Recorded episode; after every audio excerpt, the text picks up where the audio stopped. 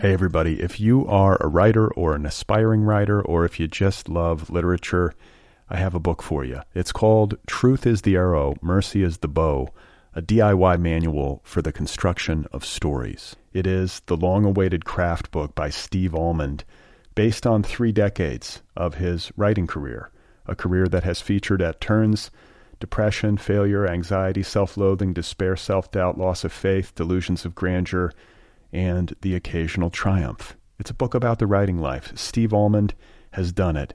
He has embraced it, the full catastrophe, and he has lived to tell about it. The Boston Globe says, quote, This isn't just a book about writing, it's a book about honesty. And Richard Russo calls it, quote, one of the best books on writing I've ever read. It's also the funniest by a country mile. Once again, it's called Truth is the Arrow, Mercy is the Bow, a DIY manual for the construction of stories by Steve Almond, available from Zando. Go get your copy right now, wherever you buy books. Hey, everybody. Today's episode is brought to you by Tyrant Books, publisher of Pets, an anthology. It's edited by Jordan Castro. It features fiction, poetry, and essays about pets ranging from cats and dogs to an ex racehorse and dead chickens. Contributors include Ann Beattie, Christine Schutt, Tao Lin, Scott McClanahan, Chelsea Hodson, Sarah Manguso, and more. Pets, an anthology available now from Tyrant Books.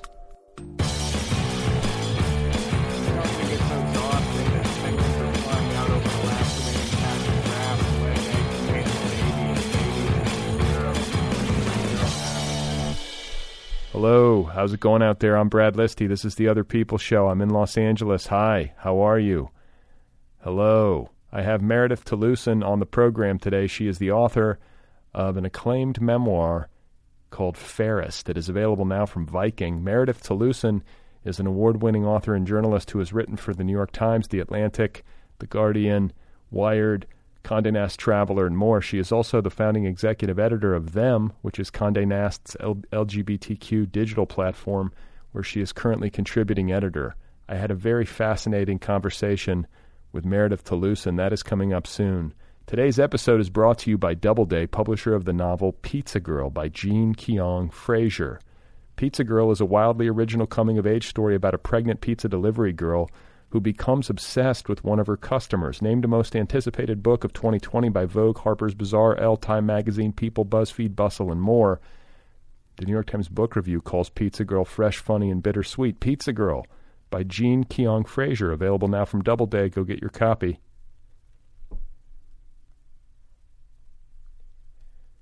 So, another Sunday episode here in the uh, heart of summer. I hope you're having a good 4th of July weekend. I hope you're taking care of yourselves. I hope you're wearing a mask. I hope you're registering to vote. You know, all that stuff. Wear sunscreen. I'm concerned about you. I want you to uh, be well. We are living through. It's just uh, it's remarkable. We're at the halfway point, though. We're at the halfway point of 2020. The easy half is over. I think. Anyway, here's a podcast for you. Here's a conversation that I think uh, will help to uh, entertain you and uh, enlighten you a little bit. Meredith Talusan is my guest. Her new memoir is called Fairest, It is out there now from Viking. And uh, it was just delightful to meet her and to talk to her and to learn a little bit about her life and her work and all the rest. So here she is, folks. This is Meredith Talusan, and her memoir, one more time, is called Fairest. I feel like that sense of mission has evolved over time. You know, I I came of age writing, you know, opinion pieces and doing journalism on the internet. And my first big investigative piece, um, this, um, and actually it's a series of investigative pieces on the murder of Jennifer Laude, who was a trans woman in the Philippines who was murdered by a U.S. Marine. Um, that while I was doing all of that investigative work, I was all, I was in the middle of my own, you know, sort of like personal turmoil around um, being in grad school at Cornell um, and experiencing harassment there and finding that um, that the administration was more willing to protect or to preserve um, what they perceived to be the rights of the person who was harassing me than um, than my um, particular rights. And so I feel like that experience definitely imbued my work, especially in the beginning, with this really clear sense of political mission that um, it was really important for um, people to know about what trans people go through. Um, and that because I felt really powerless at the time to do anything about my own situation, that I decided that the best way for me to funnel my frustration is to try to tell the stories of other people and use whatever talents and resources I have to be able to bring trans issues to light to the broader public. But I think that by the time that I started to conceive Fairest, you know, which was around early 2017, by that point, one of the things that I realized was that doing so much of this political writing, doing so much writing that was tied to the news, ended up feeling reactive in a way that actually was wearing me down and wearing down my soul in the sense that it didn't really give me a lot of opportunity to tell my story um, apart from all of those pressures from the outside world. And that's something that that's something that is a really typical experience for a lot of trans people. It's very hard for us to actually figure ourselves out um, on our own terms because of the fact that society is consistently bearing down on us. And I think that the one of the primary missions that I had in this book is to try to give myself that space so that hopefully other trans people can also have that space in the future. And also people who are not trans can understand why giving us that space is important. Mm, yeah, and I mean, you like you were talking about uh, writing in a like a mode of reactivity, and I was thinking about the news cycle generally, and like I think I feel a sense of uh, sympathy for journalists who are trying to cover the news in this era, just because things happen so fast, and then to be someone who is on this particular beat and who is a trans person, um, you know, trying to navigate the world both professionally and personally like if you're writing in a state of reactivity, it, it, there's so much to react to. It, I can I can imagine feeling punch drunk, trying to keep up with it, and um, you know constantly have a take. Right. I mean, I when Caitlyn Jenner came out in the summer of 2015, I counted. I wrote 17 articles just on Caitlyn Jenner alone um, because what ended up happening was there was this opportunity, this big public figure came out as trans, and everybody was interested in her. And in my head, it was just like, oh, okay, great. Like she can be a conduit for discussing all of these trans related issues, right? So I ended up, you know, writing, you know, and and such a diverse array of articles on that issue and I felt like I had I really had the energy at the time, you know, because I because in 2015 especially there were very very few trans journalists who were writing for a general audience, right? The fact that um, you know the fact that the Guardian um, was you know was good enough to want me to write for them during that period as well as other, you know, like a bunch of other outlets that were geared not, you know, not specifically to the queer community, made me feel a, a real sense of purpose to be able to communicate these issues to the world.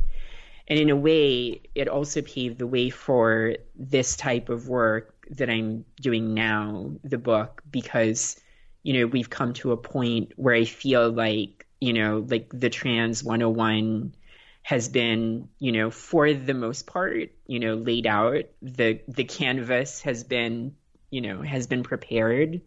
and I feel like it's really time to for us to be able to relay the the fine nuance nuances of our stories, right? Hmm, absolutely, and you have quite a story, uh, not just as a trans person who has wrestled with issues uh, of gender and identity, but as a person who has traveled far geographically and who has come a long way in terms of um, socio you know socioeconomic status. Um, like it's an unlikely story, and it's uh, a story of unique triumph. Um, do you? I guess do you recognize that? You must have a sense of how far you've come. I do. There are definitely moments when I feel that, right? Um, and and it's a very odd feeling because in a way, um, even though you know, even though it's a really difficult situation to be in, to be constantly surrounded by people who did not, who do not typically come from the place and the and the class and you know all of these other identity categories that I come from, but at the same time, I also feel a certain lightness that I don't have those expectations. Um, you know, like people, as soon as I got into Harvard, um, you know, like I feel like everybody around me, I, I had already exceeded everybody's expectations. And so, in a certain way, I have, um, you know, that's one good thing about the journey that I've been on is that is that whatever happens, is it's I don't feel that burden. I don't feel the weight of expectation. Um, you're not like a Winkle. You're not like a Winklevoss. right, right. Well, you know, in my book, my you know, like my ex partner is a Wedgwood who you know, like who comes from you know generations of of excellence and you know the Wedgwood China Company and Ralph, you know, Ralph Vaughan Williams descended directly from Darwin, and I've and I've seen how much that weighed on him. You know, the the the fat the the desire to continue a family legacy of excellence. Um, and I don't have that, and you know, that's been that's been really freeing. Um, and and I don't know, and and yet at the same time, it can be lonely, right? Um, I there have been time, and it's lonely because because both because there aren't other people around a lot of the time who are experiencing who are experiencing similar things but i think it can also be lonely because i don't necessarily have models. I don't even have precedents. Um, so, and I'm the type of person who takes a lot of comfort in reading about other people's lives and identifying with people. Um, and so, so that's also been um, sometimes a little bit difficult and strange. Hmm.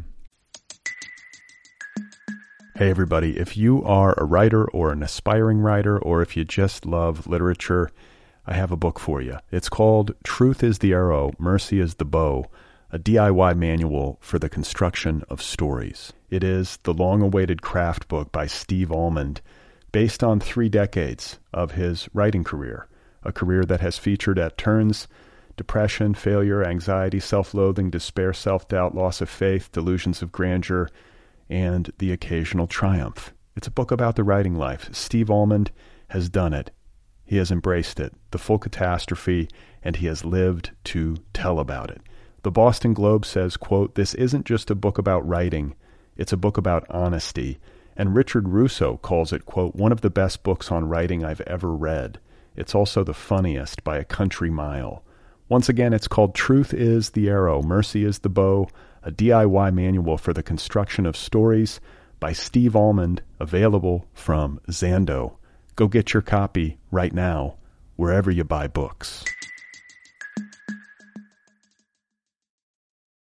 So, for people listening who haven't had a chance to read, like let's maybe do a little bit of biography. You were born in the Philippines. I was born in the Philippines. I was born in um, an area called um, San Rafael Bulacan, which is um, the province directly north of Manila. Um, and it's a you know it's a really rural place. Less so now. Um, there, Metro Manila has sort of crept up a little bit. Um, but when I was there, you know, it was all rice paddies and fields. And um, I grew up in a hamlet of 500 people, and I'm albino. Um, that's very relevant because I was the only light skinned, blonde haired person um, for miles around. I mean, I was the only I was the only light skinned blonde haired person I knew until I became a child star um, when I was seven. Um, and ended up playing.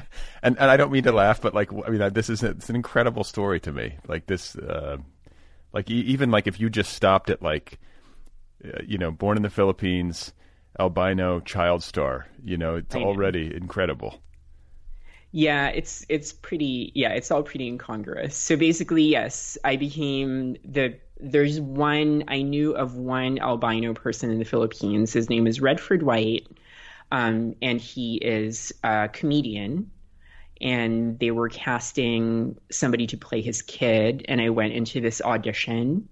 Um, and I've always had a good memory. And the director noticed that I learned lines really fast, so he cast me. So I was um, you know, like I was like the kid on a sort of like Full House or Cosby Show type show for a few years until um, that ended, and I refused to act in like a regular show because I was a big nerd and it was interfering with my um, with my nerdy studies. And um, and then my family ended up moving to the U.S. when I was 15. Um, because my grandfather was my maternal grandfather had immigrated to the U.S. and petitioned us, and um, and yeah, and two years later, I ended up getting accepted to Harvard. Um, while at Harvard, I ended up, and um, this was before my gender gender transition, so I um, identified as a gay man. And uh, during that period, I ended up um, in a uh, in my senior year and for four years after um, in a serious loving relationship with a gay man who also happened to be an, the heir to a baronetcy. Um, and he's now a baronet.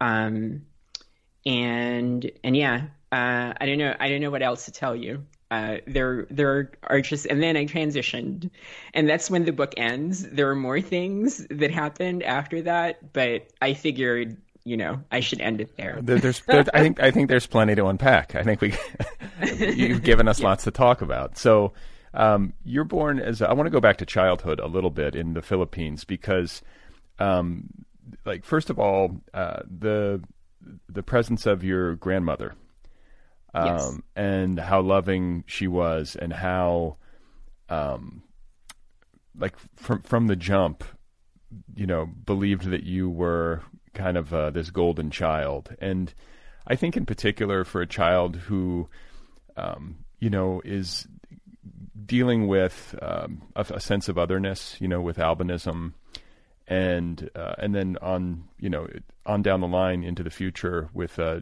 gender stuff and sexuality, like to have a loving adult presence who is there for you from the start and believes in you, and I don't know that resonated with me. I have a disabled child, and uh, mm. it's not a one for one comparison, obviously, but I think a lot about otherness, and I think a lot about like him coming into awareness of the differences that he has uh, physically and so on. Uh, we're not there yet, but it's coming. And I don't know. I found it very touching, your grandmother. So can you tell us a little bit more about what she was like and, and your relationship with her? Yeah, my grandmother um, was definitely the person that I was closest to growing up. I she really my both of my parents had me when they were very young um, and they didn't actually want to get married, and I don't think they wanted to have me. Um, and you know, but this was the Philippines, which is a very Catholic country, where um, divorce actually is still illegal and abortion is definitely illegal.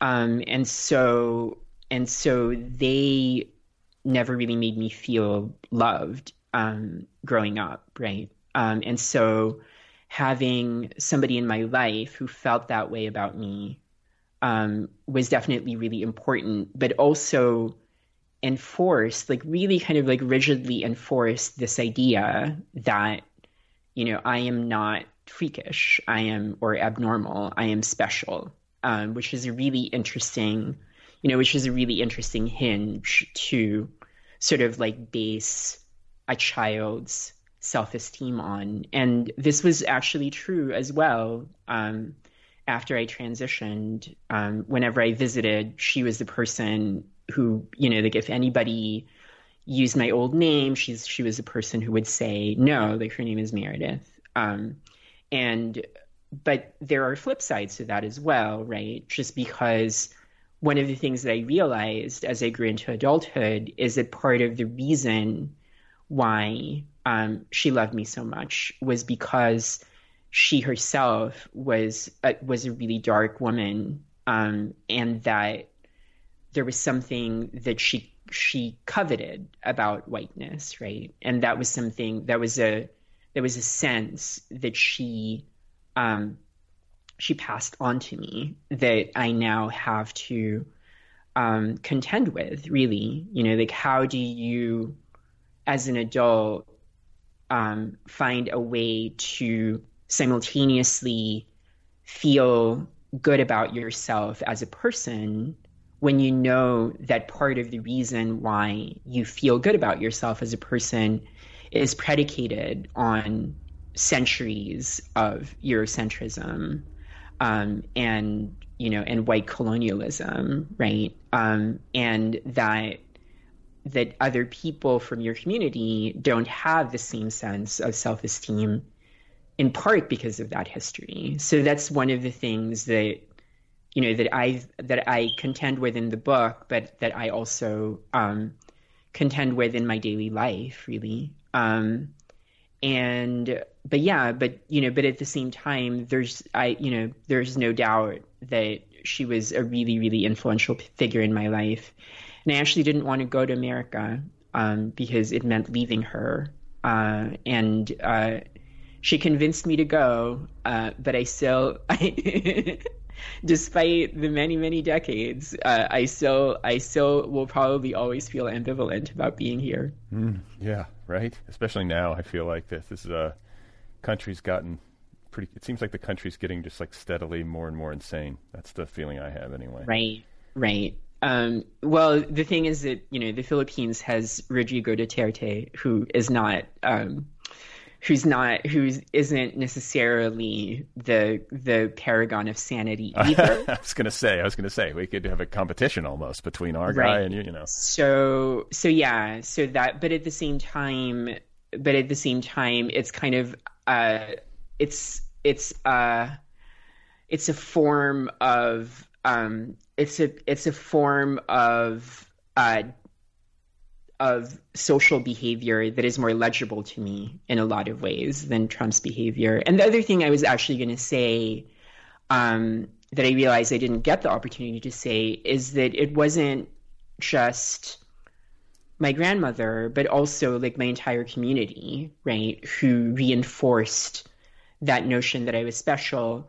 But also, since we're talking about disability, I think disability culture in the Philippines is really, really different. Um, there's actually no word, no indigenous word in Tagalog for disabled. You know, so you're just blind or you know, or deaf, or you have whatever condition you have, but there's not, um, you know, like there isn't a really strong sense that you're incapable. I think disabled people are more easily integrated into um, communities in the Philippines. At least that was my that was my experience growing up. The people, you know, the people were just like, oh, okay, I guess you need to like sit on the floor to be able to sit, you know, to to be able to see the blackboard.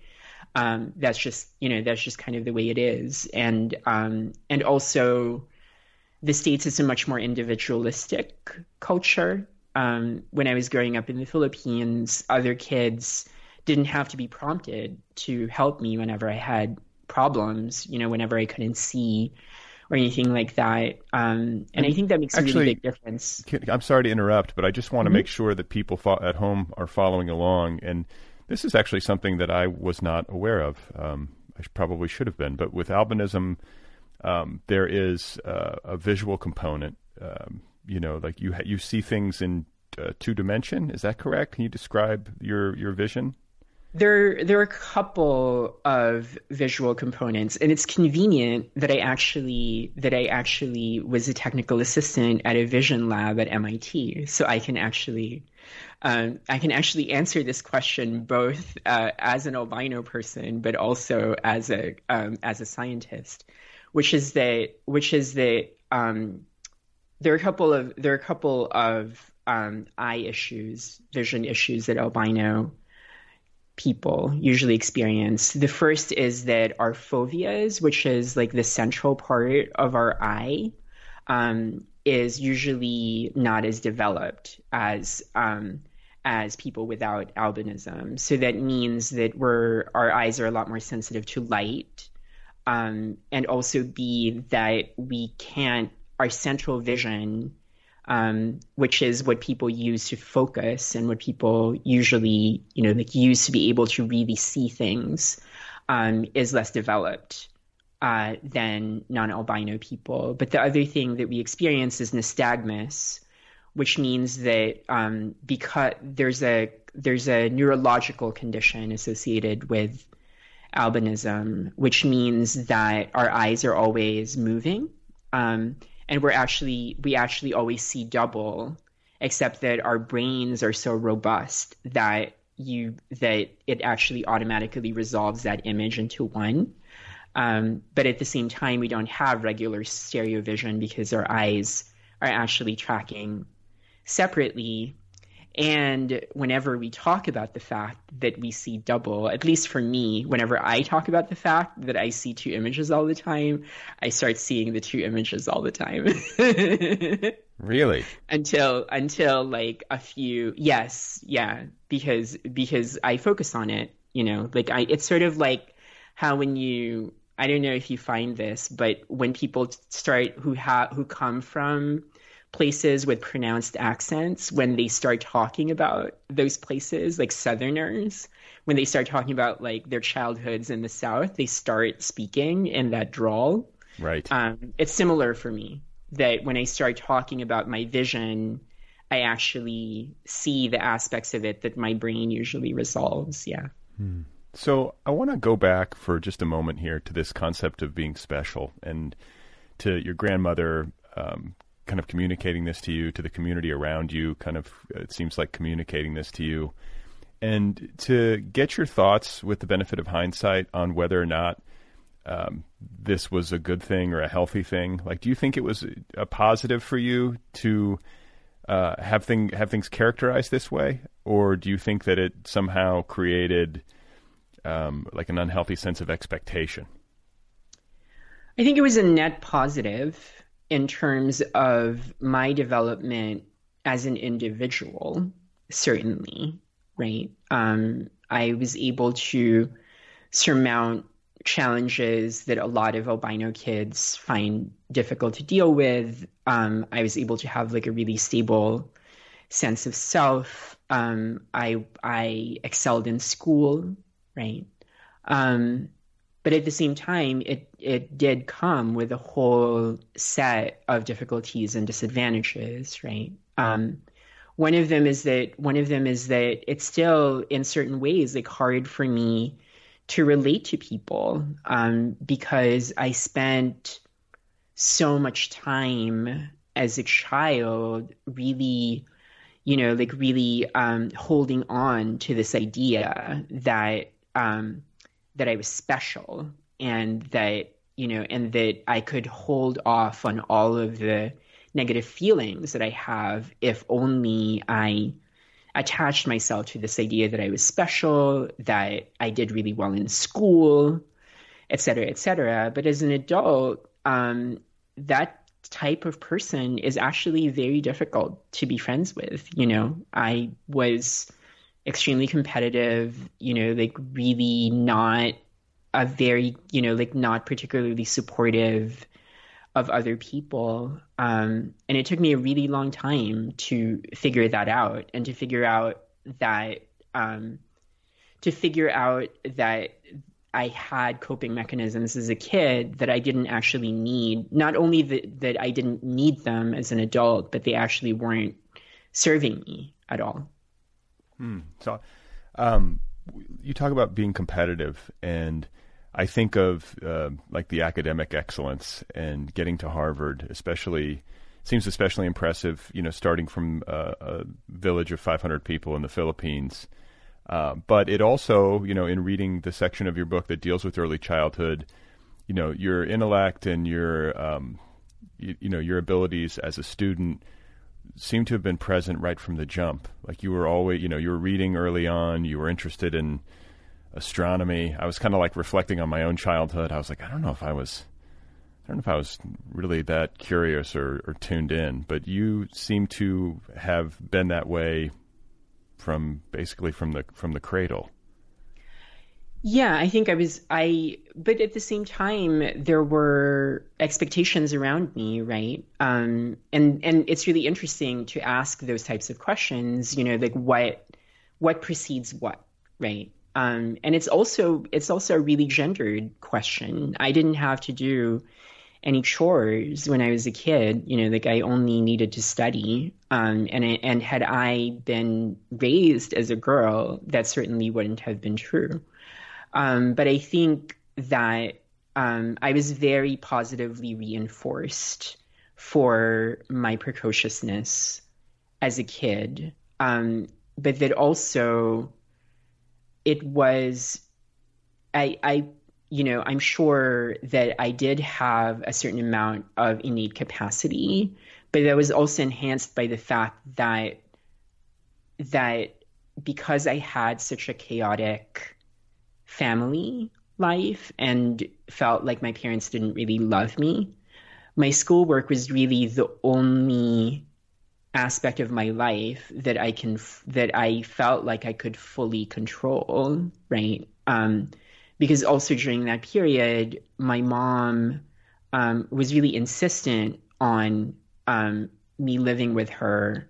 Um, so I lived with her from the time I was seven until the time until I was twelve, which were really really miserable years, um, both in terms of you know, there aren't child labor laws in the Philippines. So, you know, like I had to tape TV shows past midnight three times a week while also going to regular school, um, while never actually seeing any of the money that I earned um, because my mom was addicted to gambling, and so she, that was what she used my earnings for. Um, and so, so the the schoolwork and the doing well in school and the reading and the learning English they were ways for me to cope you know because because those were things that i knew that i was good at that nobody could take away from me.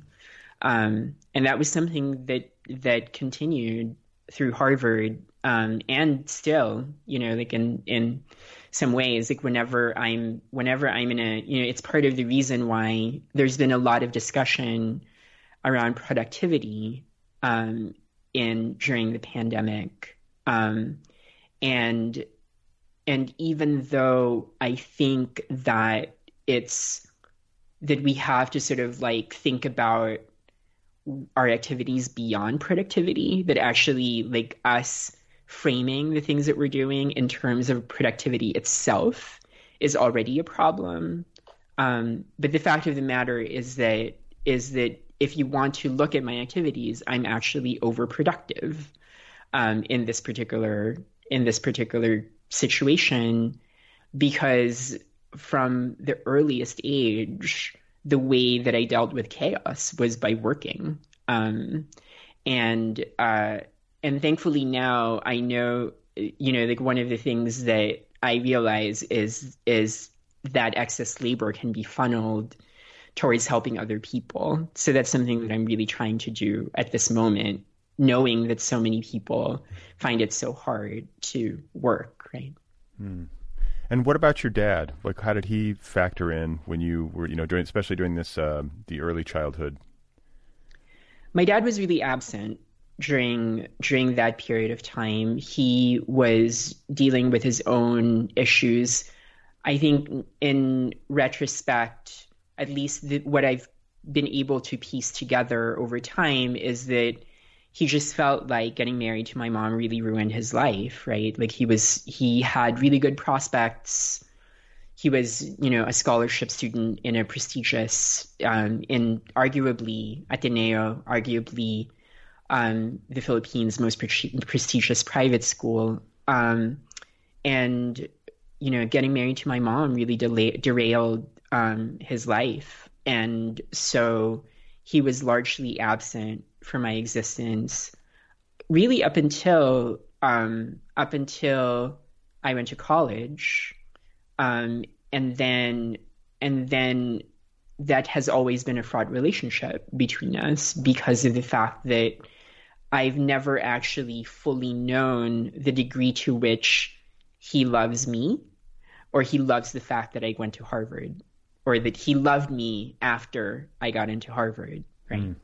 Um, and that's a very, you know, that's a really fraught part of our relationship.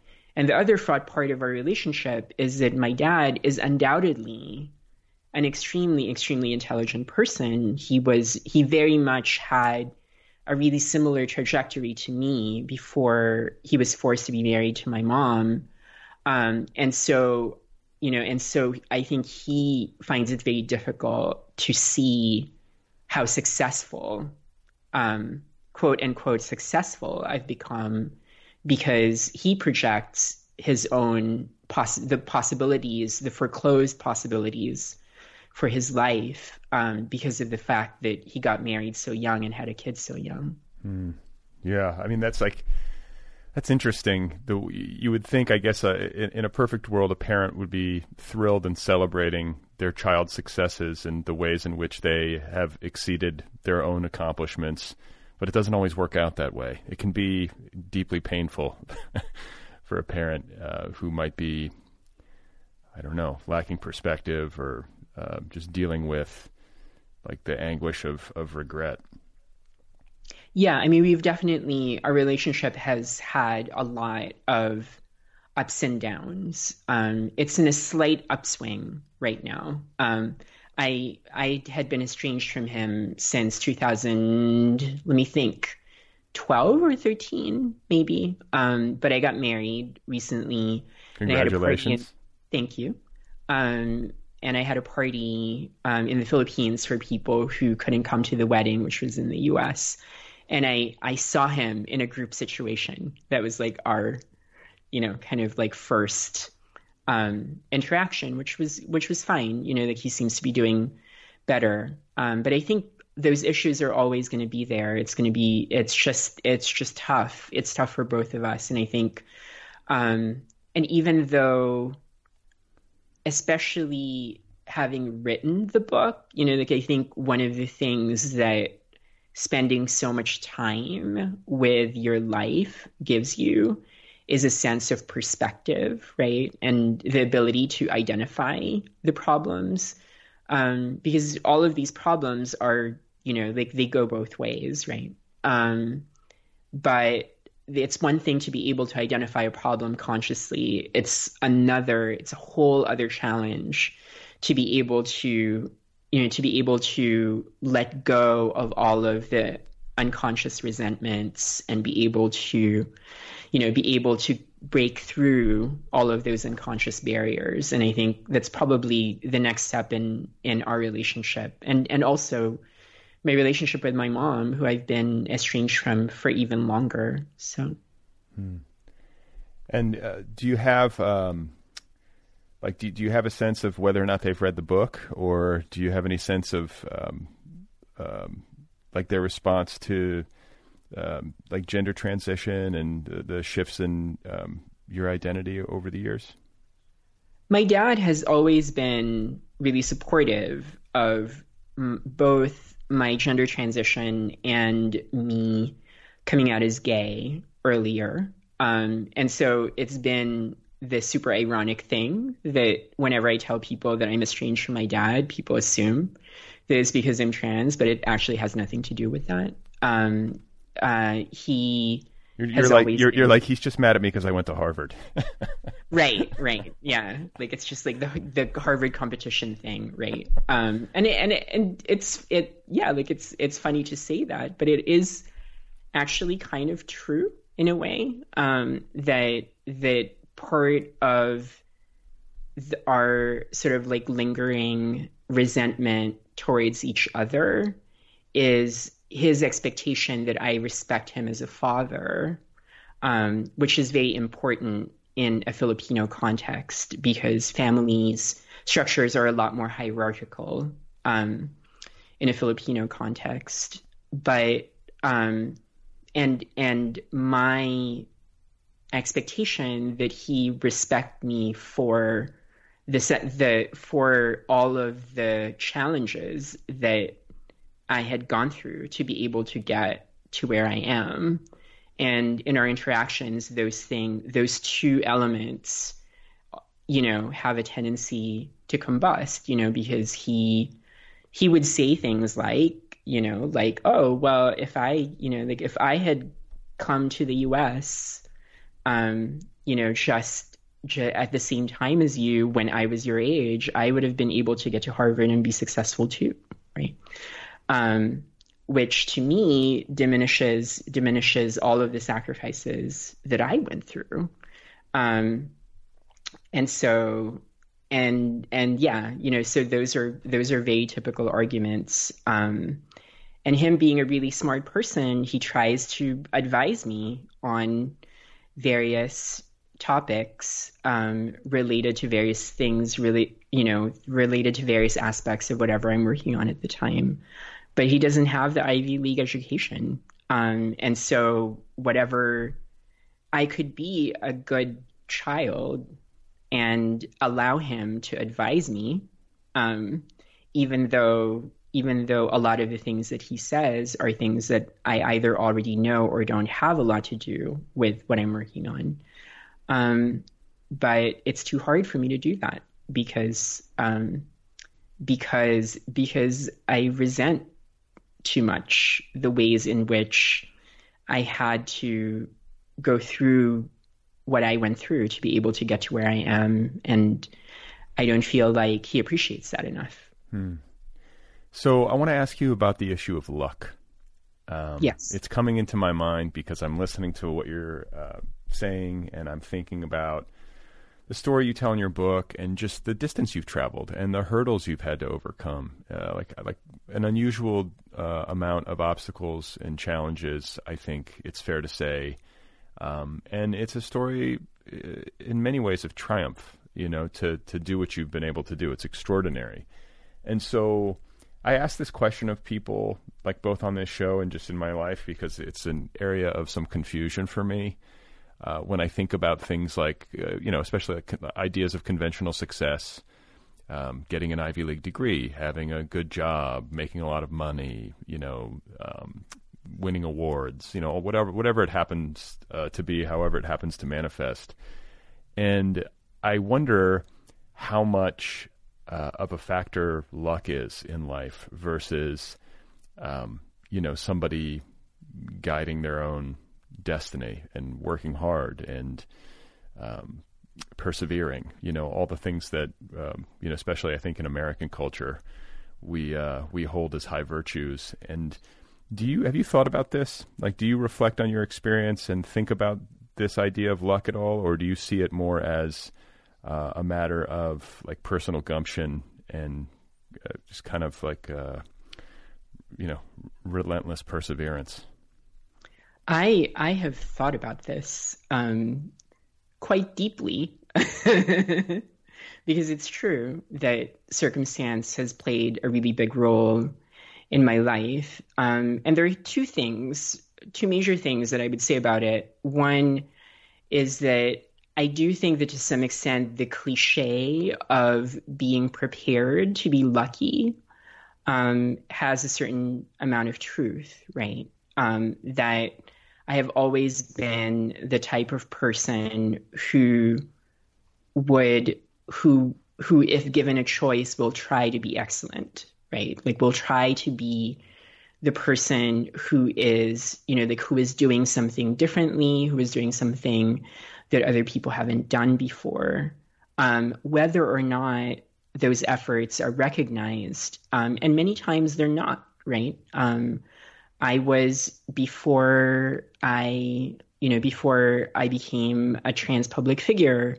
I was in a comparative literature PhD program, and I would have been perfectly fine, you know, like becoming a professor in a in a small college, not having any of whatever it is that people perceive me to be successful at. Um, but I always, it's always been very clear to me that um, that that it, it's good for me to learn new things, to have new skills to you know to be curious about things because you just never know um, what opportunities will come your way. So that when there became this huge influx of interest in trans issues and the guardian ended up needing a columnist to write regularly on trans issues i had at that point like written a couple of you know, articles for the American Prospect and the Nation, so similar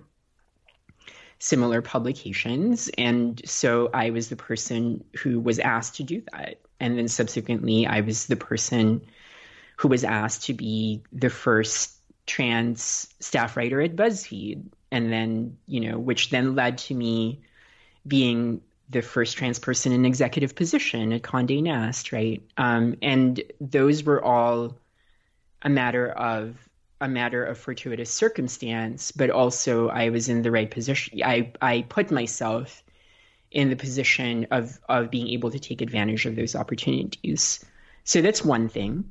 Um, but also the other thing that when you talk about luck, I think a lot about birth lottery, and I think a lot about the ways in which different people are are dealt different cards and different resources. And one of the things that um, I think makes my story unique is just the really, really stark um, and divergent combination of advantages and disadvantages yeah. that I ended up having, right? You know, so first generation immigrant from the Philippines, but has, you know, like from the very beginning been identified as, you know, as having sort of like prodigy level intellect. Whatever, however you want to, you know, like however you want to.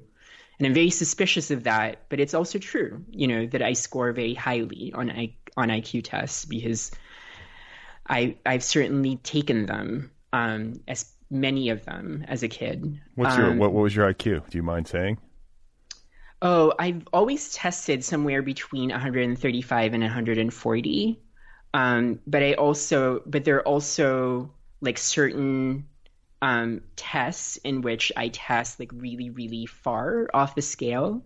Um, like for instance, like my short-term memory is apparently, you know, like I got things like things like memorize a random combination of numbers. Apparently, you know, like I I I memorized so many of them. You know, when I did this recently because I was tested for ADHD. Um, and you know, and the person who was doing the testing was just like, okay, like that's enough. Like you've already reached the end of the scale. There, there's actually like no more scale for you. So that's you know, so that's sort of an example, um, and that benefits me immensely. You know, like I can hold a ton of information in my head that other people would have to write down, which is which is a huge advantage as a journalist if you're you know trying to balance all of these facts, right? Um, but then at the same time, you know, I'm trans and I'm albino and I have all of these visual problems. But at the same time, I'm perceived as white. um, and am also perceived as not trans. Um, and at, you know, definitely earlier in my life, when I was in my 20s, was also perceived as conventionally beautiful, um, and to some extent still am, right? Um, and so, I think that I I do think that those factors also influence my life um, in really important ways, right? Because I'm the person and I think, especially in the context of the ideology of American diversity, where, you know, because of the fact that we live, we continue to live in a deeply unjust society where minorities are structurally disadvantaged, um, the way in which our society makes up for that is by picking out specific members of minority groups who they can more easily incorporate into the into the elite class.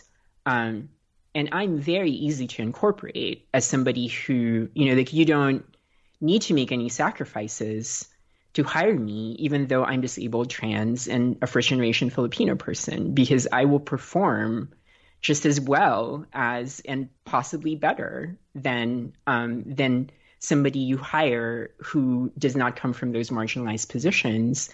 But what happens to those people who have been oppressed and who have who whose life outcomes have been negatively affected by all of the ways in which being a marginalized person in America affects you, right? Because that's the next step. Or maybe this is the half step that I refuse to be the person who is just like, oh no, like I just worked really hard. No, that's not true.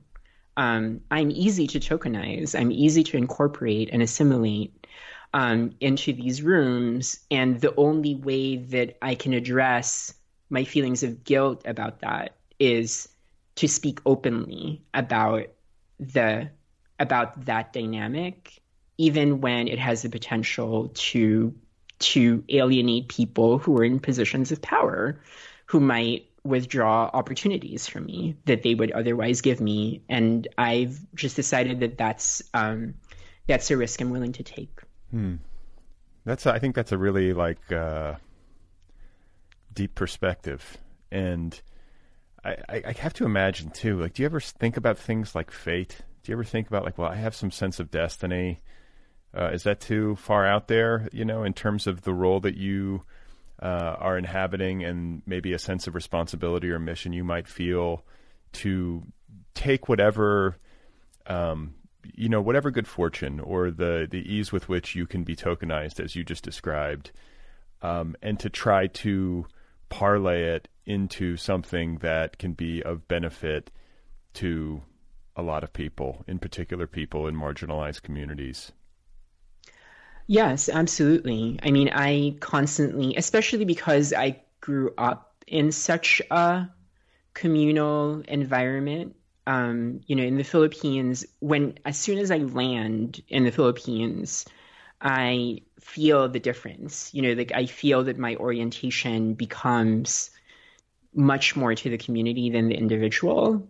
Um, but I feel the traces of that when I'm here, you know. So I, for instance, since COVID, I've been teaching free workshops every week over Zoom um, since, you know, for about two months now. And people think I'm a little, you know, unhinged doing that, you know, right before my book launch. But it's the only way that I can actually. I feel like it's the only way that I can survive not feeling guilty about promoting my book so much is is actually spending you know like um, allotting a significant amount of time also helping other people. Um, and and that's something that's really important to me. Um, i but at the same time you know like there's this there's always this balance right between your desire to help people but also your own your own tendencies, your own accumulated talents, your own the things that you like and the things that you don't like, right? Um, I am I am a person that that my husband has called a reclusive extrovert.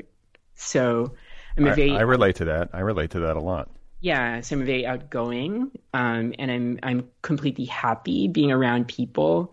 But at the same time, um, it's actually very difficult for me to be in you know like in in group situations that are that are hard for me to control, and in part because I have a lot of negative reinforcement because of because of my vision. Um, because a lot of people perceive me as having normal vision, um, but I can't actually see them. So I people think that I'm a snob, or people think that I've I am not paying attention, or people you know like people have a lot of perceptions of me in the real world that I don't have to worry about um, when I'm teaching a class on Zoom, uh, or when I'm in a or when I'm giving a lecture, right? Um, so for me, it's been a lot easier just being like, I want to make whatever intellectual resources I have available to as many people as possible for free. You know, that's been that's been that's been a mission of mine for a while, but now, but I think the pandemic has really made that concrete because one of the things that I realize is that is that that's something that I really love and enjoy and have the resources, you know, like find myself with the resources to be able to do.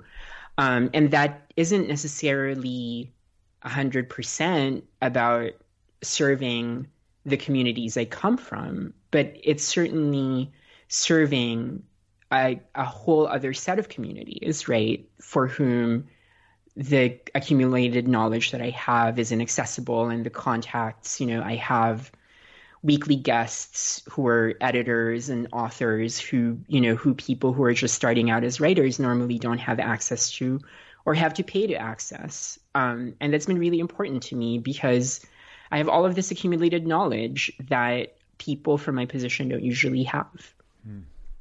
So I want to ask you about uh, America, which figured into your life from a young age, even when you were in the Philippines, and into your imagination, and existed as a uh, as a place of destination uh, because of your. It was your maternal grandfather was here. Is that right? Yes, exactly. So you had you had this awareness from a young age, and you were also, um, you know, a very curious, very bright child, and you were uh, you know, exploring American pop culture, I, I want to raise my hand as somebody who also watched Silver Spoons as a child. I can still remember the theme song and like you know right. what a, what a wild show. I remember very much envying that train that they had in the house. Yes. Remember that? The train was amazing. Yes, and yeah. the video games. Yeah, yeah, the arcade games. Right. Yes. I was like, man, I want to live in this house. So um, you you know like I guess just talk about maybe like the, your relationship to America as a child in the Philippines and like how it kind of lived in your imagination while there, and then um, if you could bring us to the move over here and what it was you were you were in high school for two years in the Philippines or in in uh in Chino and then off to Harvard. Three years. Three. I was in high school in Chino for three years um, and was really not. I mean, I don't know if my parents were made aware that we were going to be poor when we moved to the states. um, but I was not aware of that, right? You know, so so my grandparents, my paternal grandparents, by the time that I left, um, were reasonably well off by Filipino standards, not by American standards. Um, and so and and I was in this you know this wonderful community that I knew so well and this wonderful culture and had all of these friends. And then we moved to this smoggy working class part of California to you know like I went to a fourth quartile public school um, there were ranches all around us, so you know, like the smell of manure permeated the air all over the place, and um, and yeah, so those early years for me was just like, why, why, why, why did this happen? Like, where, where is Ricky Schroder? Where is he? Um, yeah, and and it's really funny just because I think you know, I remember junior year, this is a very typical Meredith story, right? Junior year, I was I was ahead in math and science. I ran out of math and science classes in high school. Um, and so I only needed to be in high school until noon.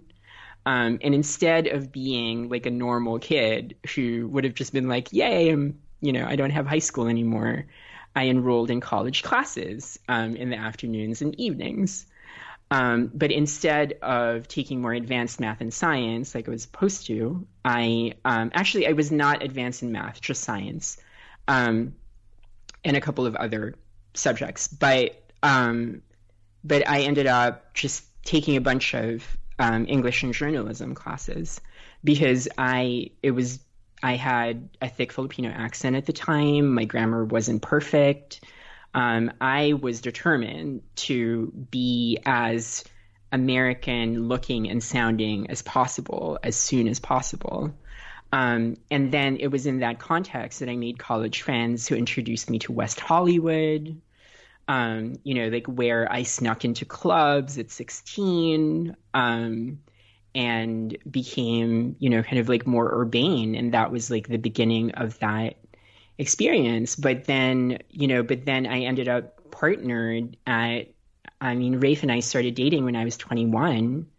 At 21, you know, like I was at Harvard, I was, I was at sea, I was very poor, I was, you know, like all of the things. Academically, fine. You know, like I always managed academically, but socially, I was a complete outcast.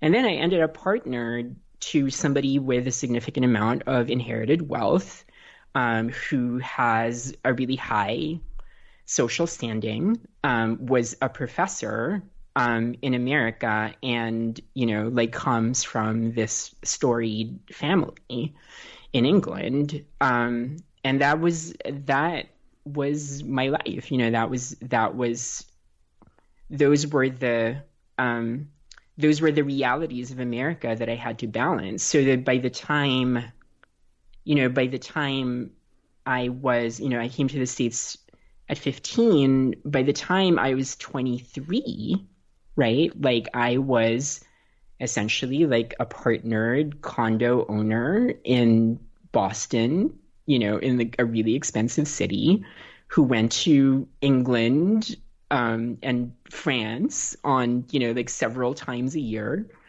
um, it it definitely was a really really in retrospect was just a really um, roller coastery trajectory. Well, no, like the word that comes to mind for me is whiplash.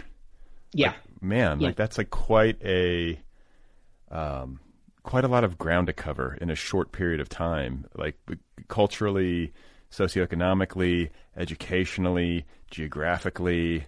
Um, it almost like leaves you breathless. And yet, you know, I guess when you're living it, it's just your life.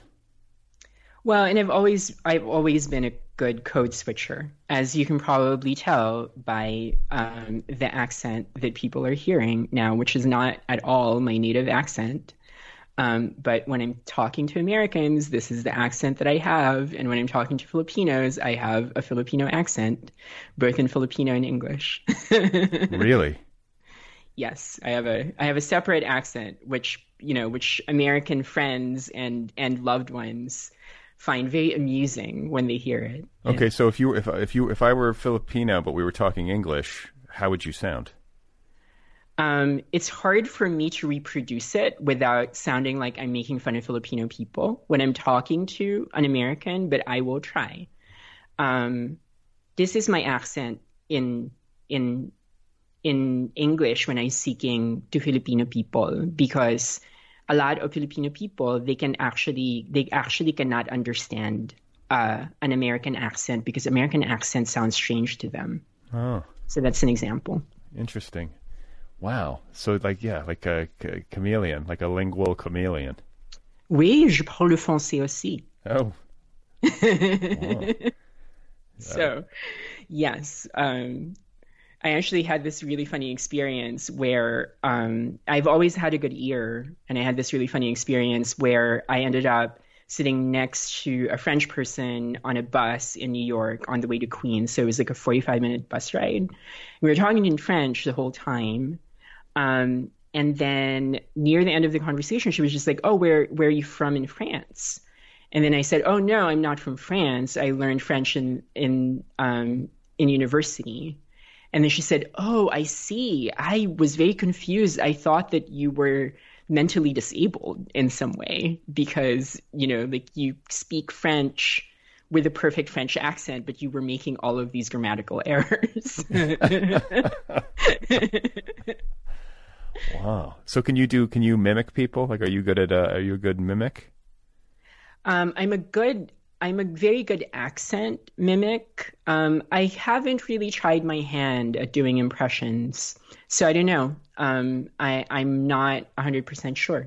Um, but I suspect that I would be able to do them well um, if I studied. But um, but yeah, but I haven't I haven't flexed that specific muscle. Well, in whatever you know, some subsequent phase of your career when you're doing stand-up comedy, which uh, you, know, you, can try that one out. exactly. so I want to talk about um, your transition, and yes. uh, like it is fascinating, and I, I was thinking of it in the context of religion of all things, because I was thinking about this concept of rebirth and being born again. Um, like that's the comparison that came to my mind as I was reading uh, about the description of uh, existing in the world as a woman and mm-hmm. wearing women's clothes and you know really you know changing your identity in this overt way the way you know you appear in the world and having the world react to you as such for the first time as a person who is of adult age um, and I, I, guess I was like, it's something that I hadn't spent a lot of time imagining as like a straight white, you know, guy. But that has got to be uh, like uh, like quite a revelation, like quite an exciting experience, like on the level of newness and having um, life feel like a like a completely new experience. Is that an overstatement of it?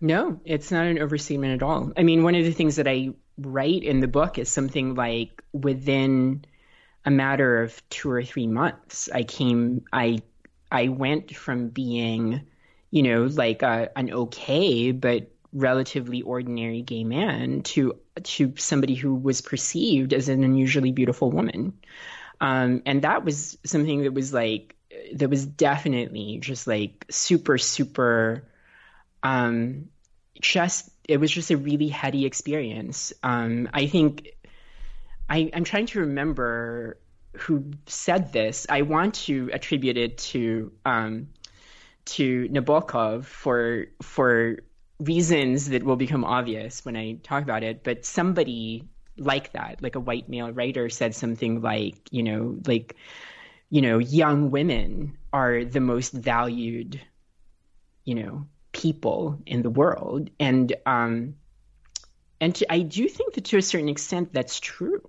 That that you know, like as fraught as it is, you know, being a woman in all of these different ways, um, you know, like young women, especially conventionally beautiful young women, are attended to um, in a way that is really, really specific, fleeting, but definitely like super, super concentrated. And one of the things that happens when you take hormones um, for the first time is you undergo a second puberty, right? So like your skin, your it's just like it's basically like it's basically like you become 12 or 13 except that I was in my early 20s at the time. And so um, there was that period of time when um, I just remember it's really funny the things that you remember. I remember really, really clearly um, going to Tower Records. Um, I bought a CD at Tower Records back when Tower Records existed and CDs existed, um, and um, and uh, and I didn't like it, so I wanted to return it. Um, but Tower Records has this policy that, you know, like once you open a CD, I guess because you can copy it, right? Like they won't allow you to return it.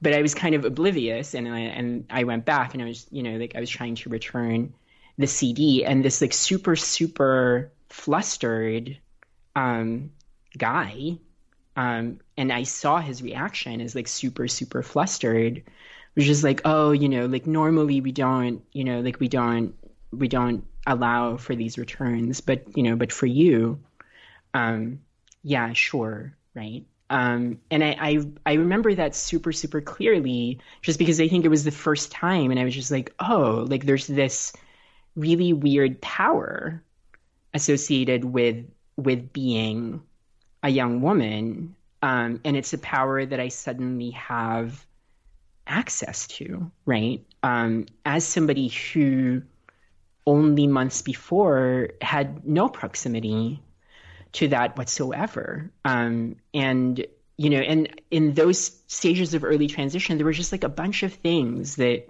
happened to me that I couldn't, that were just like really heady, but also just like really difficult to to sort of like fully understand. Like there were, you know, like I met this guy at a club, you know, like who was just like really into me. Um, and then I agreed to, you know, like I decided that I didn't want to see him, and you know, like, and I, um, but I decided to like meet up with him anyway, you know, just to say that that's not what I wanted. And he started crying, you know, when I said that I didn't want to see him again. Um, and you know, and somehow like that was just like beyond the compass of my experience at the time, you know, because I think within the gay community I was like a slight, not particularly muscular, you know, kind of like strange looking, blonde, yes, you know, great, you know, but not like a particularly attractive guy. Um, but as a woman, I was this, you know, like I was a woman with long blonde hair who was unusually thin um, and had like super, super exotic features. And that was very attractive to a lot of men. Hmm.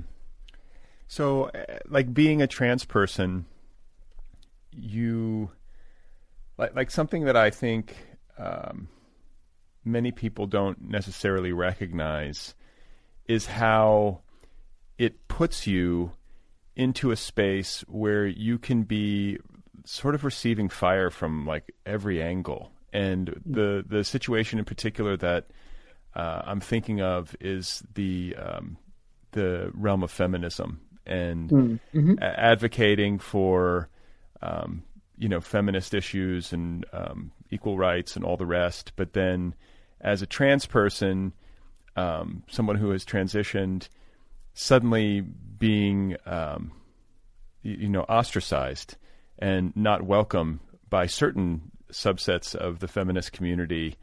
Um, mm-hmm. You know what I'm saying? Like it just it struck me when I read that. I was like, oh my god, like. Uh, you know, you can't win almost, and you have to deal yeah. constantly um, with this issue of belonging. So, can you talk a little bit about that particular experience?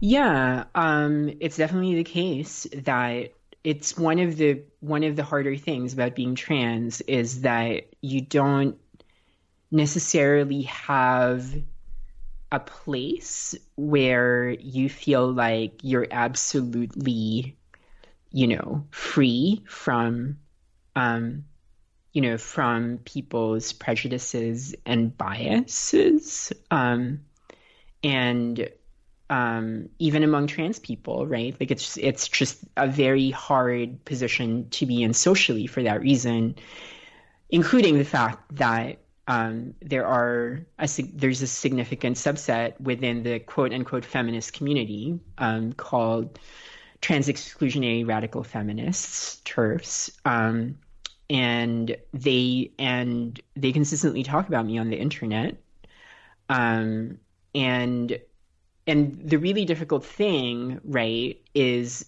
is having to balance acknowledging and being fully open um, you know because my policy is is well yes uh, yes in fact i have benefited from male privilege. That is absolutely clear to me personally. Um, but I also happen to be a trans person who was not significantly dysphoric when I was a man or a boy. Um, there are a lot of trans people for whom the experience of feeling like you don't belong to your own body far outweighs whatever advantages they had. Number one.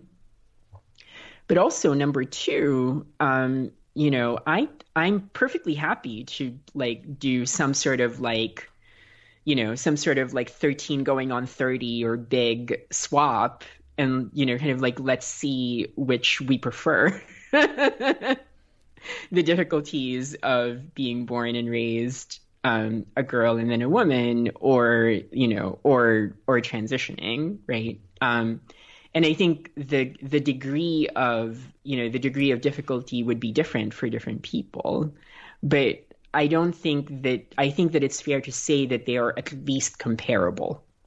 Um, and so so for me, it has just never made any sense to engage in that sort of like hierarchical bickering around you know the creating these hi- hierarchies of oppression among um, minorities. I think it's important to recognize that certain identity positions are, on the whole, more difficult than others. It is certainly a lot more difficult to be black in America um, than to be any other type of person of color in general, right?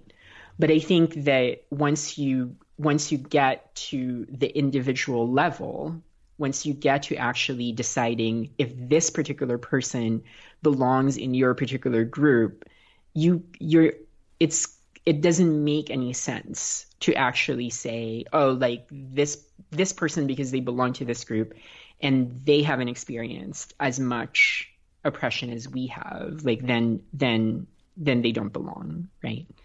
Um, and and that I think is is part of the part of the difficulty of um, engaging with um, trans exclusionary radical feminists. Hmm. Yeah, I mean, I, I, I, like at the level of just like very basic identity.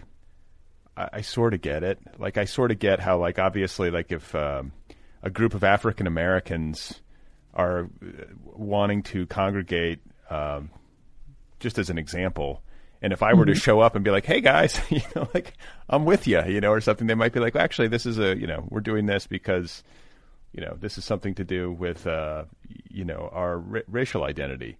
But at the level of like political action or at the level of advocacy, to be exclusionary um, when someone is in good faith um, wanting to help the cause, you know, that's where I f- find myself being like, oh, you know, like that's that's rough.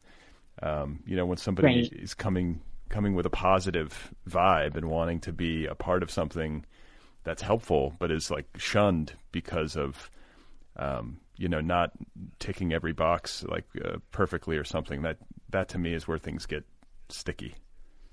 When the thing is, you know, it it really does benefit cisgender women to be around trans women and to learn things about manhood and boyhood that they wouldn't otherwise learn you know because because men are you know are actually it's not it's not even that they're intentionally um you know that they intentionally hoard um information about themselves um although some of them do.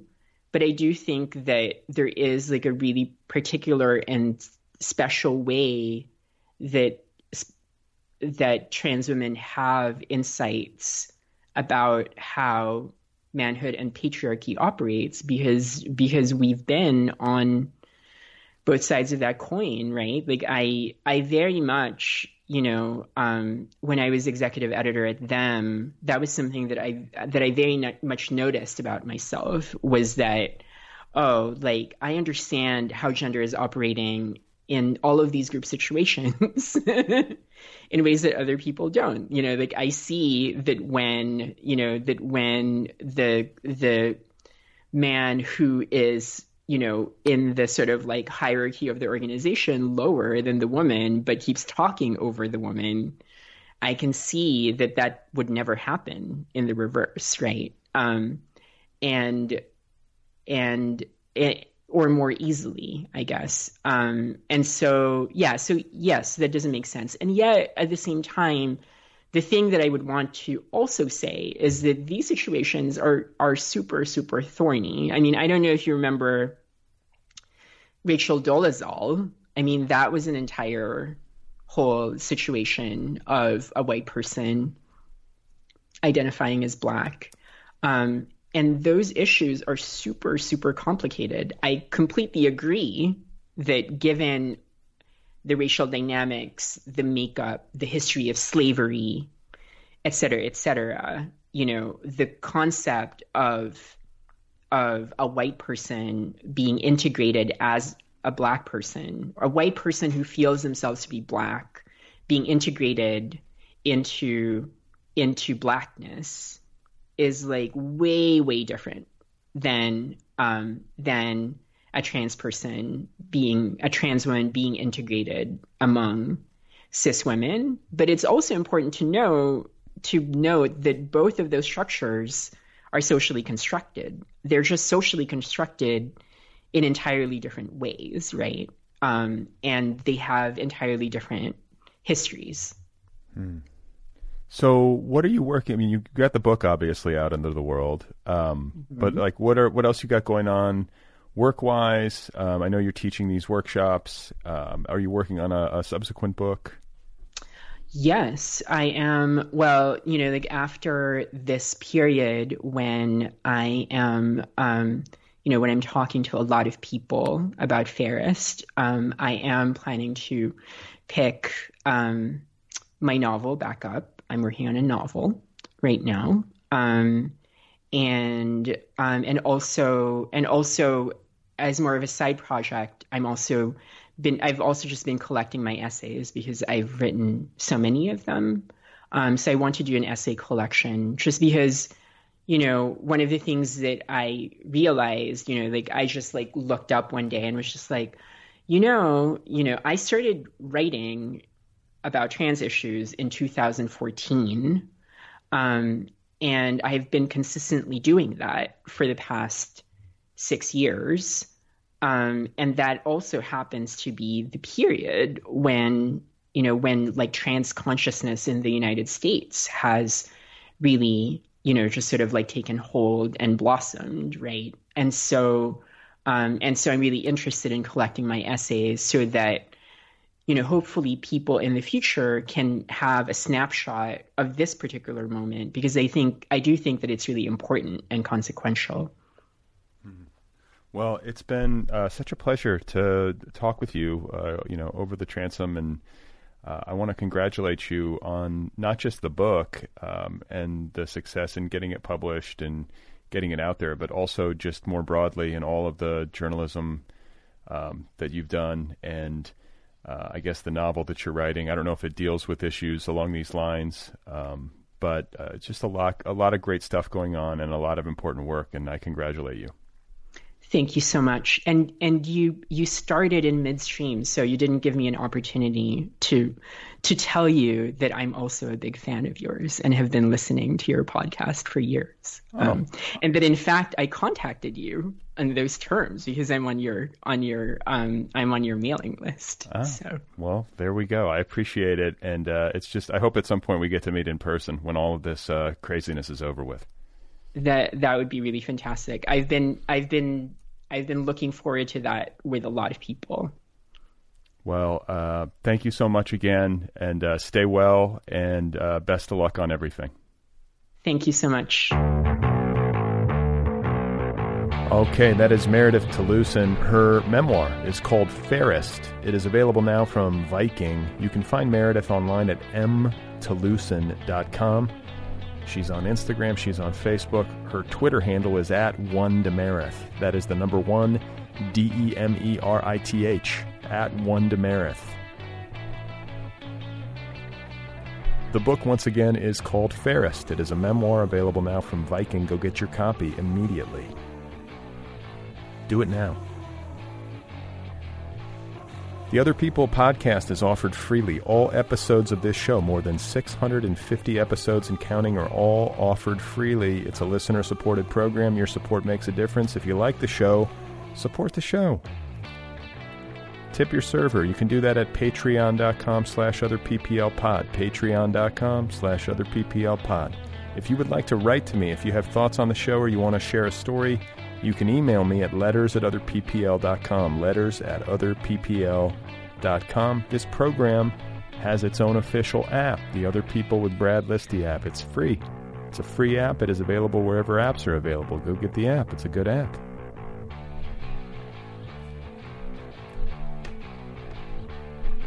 I forgot to tell you guys to uh, take care of your pets over the 4th, though I feel like a lot of fireworks uh, demonstrations are canceled, are they not? I think that's what's happening in Los Angeles. I don't know. I'm sure the rest of the country is proceeding, but we had to cancel ours.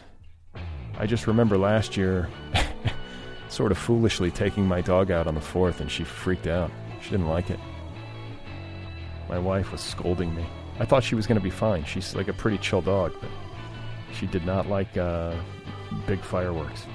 I don't even know why I'm saying this because it's the 5th of July when this when this episode airs. But you know what I mean. So, it's summertime. Does it feel like summertime? Does anything feel normal right now? I don't think anything feels normal right now. Everything's just sort of weird. We're in a weird phase. This is a weird time to be a human on Earth. But we're all in it together, are we not? Let's uh, let's wear masks and take care of each other. Let's be nice. Let's be nicer than we normally are. Can we do that? Can we be nicer? Okay.